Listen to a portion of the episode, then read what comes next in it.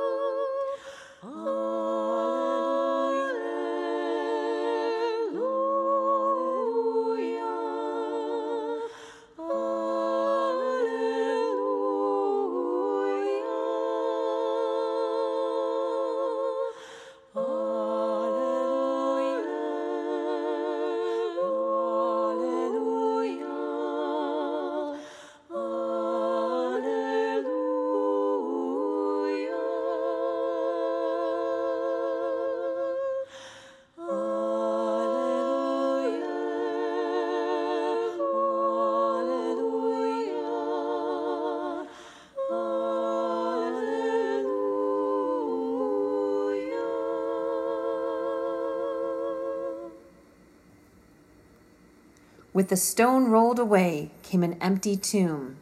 He is not here, he is risen. With the stone rolled away came a new heaven and a new earth. He is not here, he has gone before you into Galilee. With the stone rolled away came new life. Christ is risen. Christ, Christ is, risen, risen indeed.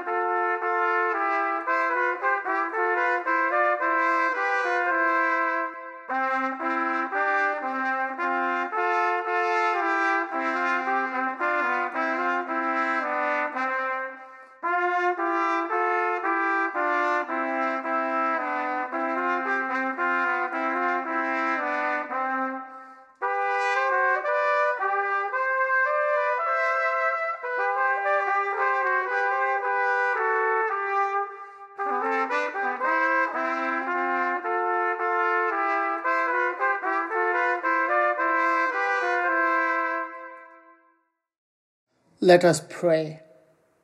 All honor, praise, and glory are yours, O God. Through the resurrection, we are freed to new life. Enable us to believe we can live this new life. Forgive us when we do not. Make us a resurrection people, forgiven, empowered, redeemed. And now, in silence, we continue in prayer to you.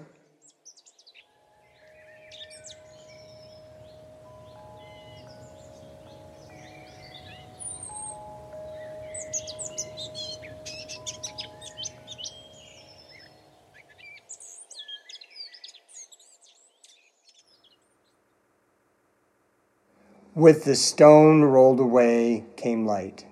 A light to illumine our darkness and a light to dispel our fear. With the stone rolled away came a new heaven and a new earth. The old things are passed away. The new things have come. Christ is risen. Christ is risen indeed. Alleluia. Amen.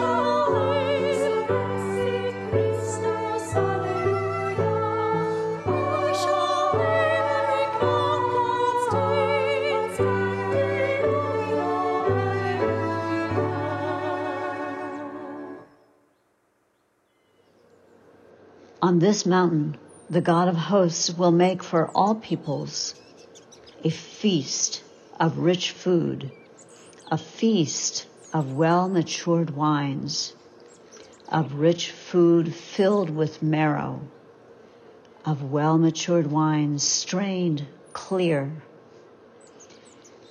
And God will destroy on this mountain the shroud that is cast over all peoples, the sheet that is spread over all nations. God will swallow up death forever. Then the Holy One will wipe away the tears from all faces, and the disgrace of God's people God will take away from all the earth. For God has spoken. It will be said on that day, Lo, this is our God. We have waited so that God might save us. This is the Holy One for whom we have waited. let us be glad and rejoice in God's salvation. Hear what the Spirit is saying to the church. Thanks be to God.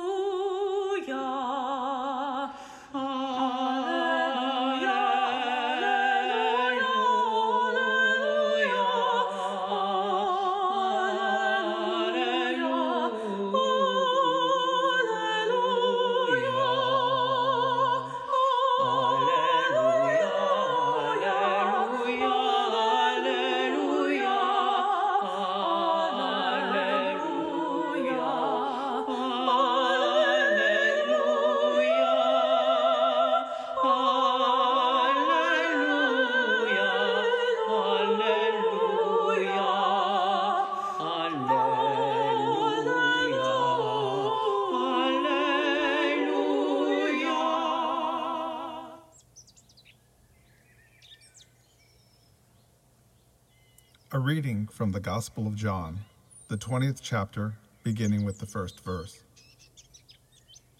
Early on the first day of the week, while it was still dark, Mary Magdalene came to the tomb and saw that the stone had been removed from the tomb. So she ran and went to Simon Peter and the other disciples, the one whom Jesus loved, and said to them, They have taken the Lord out of the tomb, and I do not know where they have laid him. Then Peter and the disciples set out and went towards the tomb. The two were running together, but the other disciple outran Peter and reached the tomb first. He bent down to look in and saw the linen wrappings lying there, but he did not go in. Then Simon Peter came, following him, and went into the tomb. He saw the linen wrappings lying there, and the cloth that had been on Jesus' head not lying with the linen wrappings, but rolled up in a place by itself. Then the other disciples who reached the tomb first also went in, and he saw and believed. For as yet they did not understand the scripture, that he must rise from the dead. Then the disciples returned to their homes. But Mary stood weeping outside the tomb. As she wept, she bent over to look at the tomb, and she saw two angels in white sitting where the body of Jesus had been lying, one at the head and the other at the feet. They said to her, Woman, why are you weeping? She said to them, They have taken away my Lord, and I do not know where they have laid him. When she had said this, she turned around and saw Jesus standing there, but she did not know that it was Jesus. Jesus said to her, Woman, why are you weeping? For whom are you looking? Supposing him to be the gardener, she said to him, Sir, if you have carried him away, tell me where you've laid him, and I will take him away. Jesus said to her, Mary. She turned and said to him in Hebrew, Rabboni, which means teacher. Jesus said to her, Do not hold on to me, because I have not yet ascended to my Father. But go to my brothers and say to them, I am ascending to my Abba and your Abba, to my God and your God. Mary Magdalene went and announced to the disciples, I have seen the Lord. And she told them that he had said these things to her. Here ends the reading.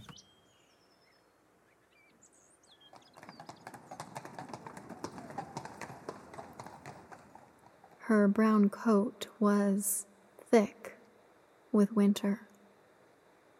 Her lingering fragrance pungent and sweet.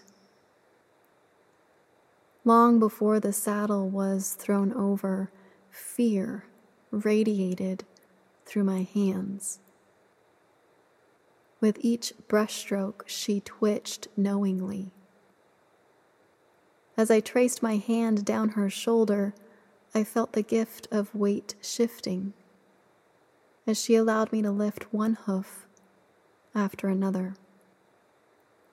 Careful not to hurt her. Grateful she didn't hurt me. No one could navigate for us the world we alone shared, nor could they fully sense it. A few stalls down, there was a three year old quarter horse who was playful and beaming. She greeted visitors like family, joyful, warm, comfortable. Princess was different. Playful was not her way. She did not instigate greetings. She wasn't shy about attempting a sharp kick or nip. She gave no indication she wanted me to enter her stall ever. I accepted this was part of the lesson. Slowly, each morning anew, we found our rhythm. As much as I feared her, she became a friend I cared for, respected. In our shared world of few words, thank you was my prayer. Though we learned to respond to each other's cues, I understood she would never be contained, no matter the bridle or saddle no matter the imagery assigned with the name princess, no matter the category given of horse. The life within her was bigger than the strands we shared, her story bigger than I could ever tell. Her spirit would remain always unbound. She's been visiting my Easter ponderings this week. Little snapshots with fuzzy edges, persistent like fragments of a song with the words missing. Easter is like that. It lives somewhere in us. And as the warmth of spring arrives, turning a landscape of green to pink and yellow and orange and purpley blue, it begins to reappear. Each year, we try to find the words to describe this mystery of new life, or perhaps of life older than time, flowering again. We know it tangibly and we reach for it metaphorically. It is courage in the face of adversity. It is the breakthrough, finding freedom from all that binds you. It is love's response to fear. Easter is a political protest it is the community standing in the face of oppressive forms of power. It is reclaiming the narratives used to silence and harm. Easter is an internal transformation, a daily and lifelong journey. It is acknowledging mistakes and trying again. It is rediscovering and liberating who you are. Easter is the soil, taking in the dying and offering sustenance for life. It is the green shoot cracking through the concrete and greeting the blue sky. Easter is the spirit that ultimately will remain always unbound. It is this spirit that's present in John's telling of the resurrection. Our reading begins with Mary in distress as she discovers Jesus' body is missing from the tomb. Whoever was responsible would have laid themselves open to the charge of tomb robbery and, by ordinance of Caesar, punishment of death. She pleads to know where he's been taken. For the people of Jesus' time, death did not end with the last breath. It was a process that continued over the course of a year. As the body decomposed, there was a belief that the sins of the person also fell away. For someone punished with execution, their body was withheld for that year, entombed separately until they had fully paid their debt. It was only then that their bones were given back to their family for a second burial in an ossuary, collected with the rest of their kin. This was the final preparation for their resurrection when they believed God would take their bones like the spindles of a scroll and give them a new hide, a fresh story.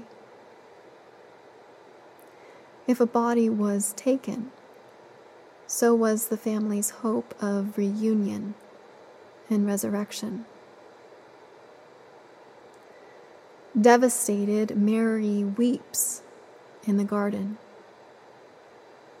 John interrupts her mourning with an unexpected coda.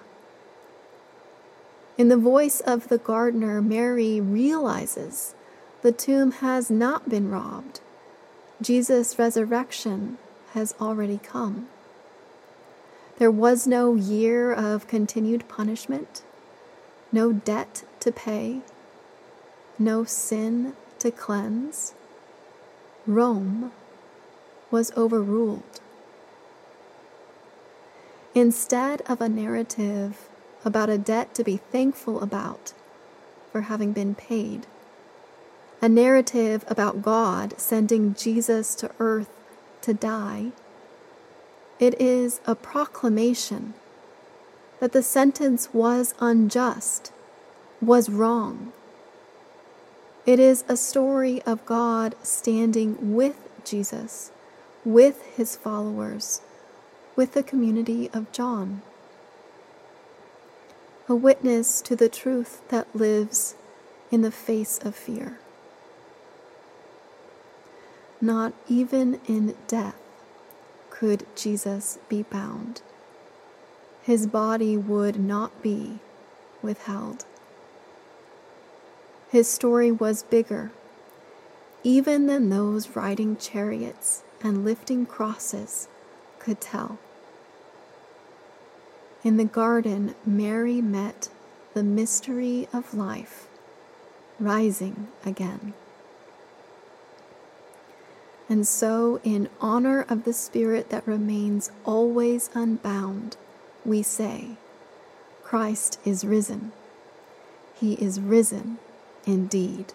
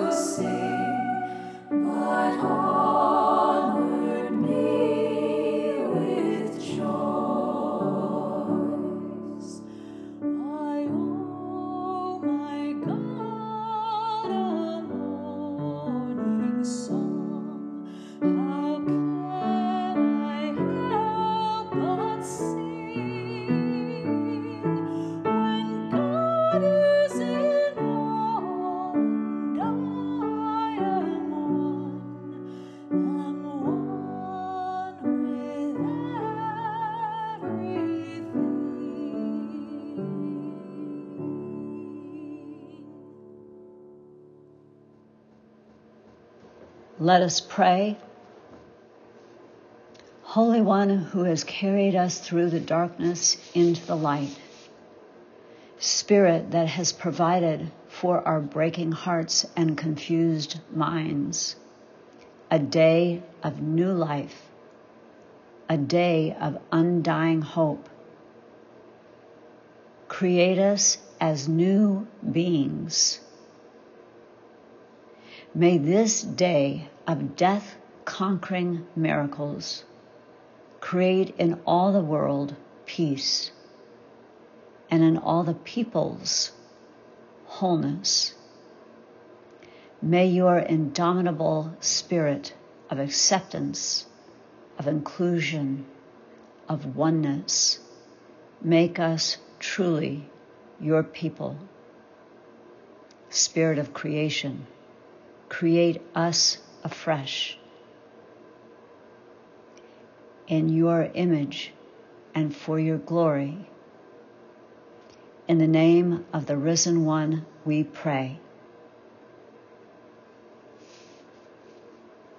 And now, in silence, we continue in prayer to you.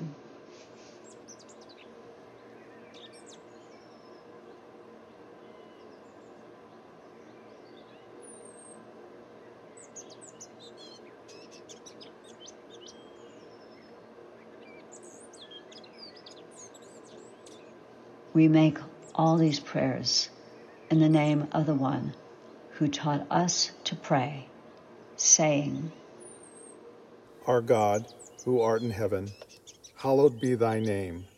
Thy kingdom come, thy will be done, on earth as it is in heaven. Give us this day our daily bread, and forgive us our debts, as we forgive our debtors. And lead us not into temptation but deliver us from evil. For thine is the kingdom, and the power, and the glory forever. Amen.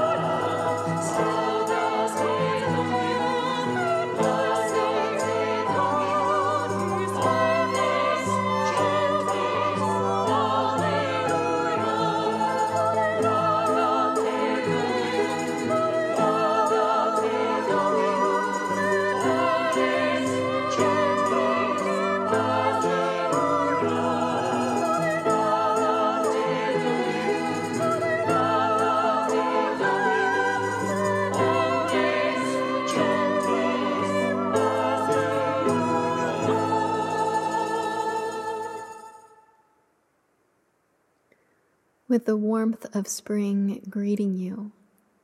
May you feel the gift of weight shifting as you go forth led by the Spirit that remains always unbound.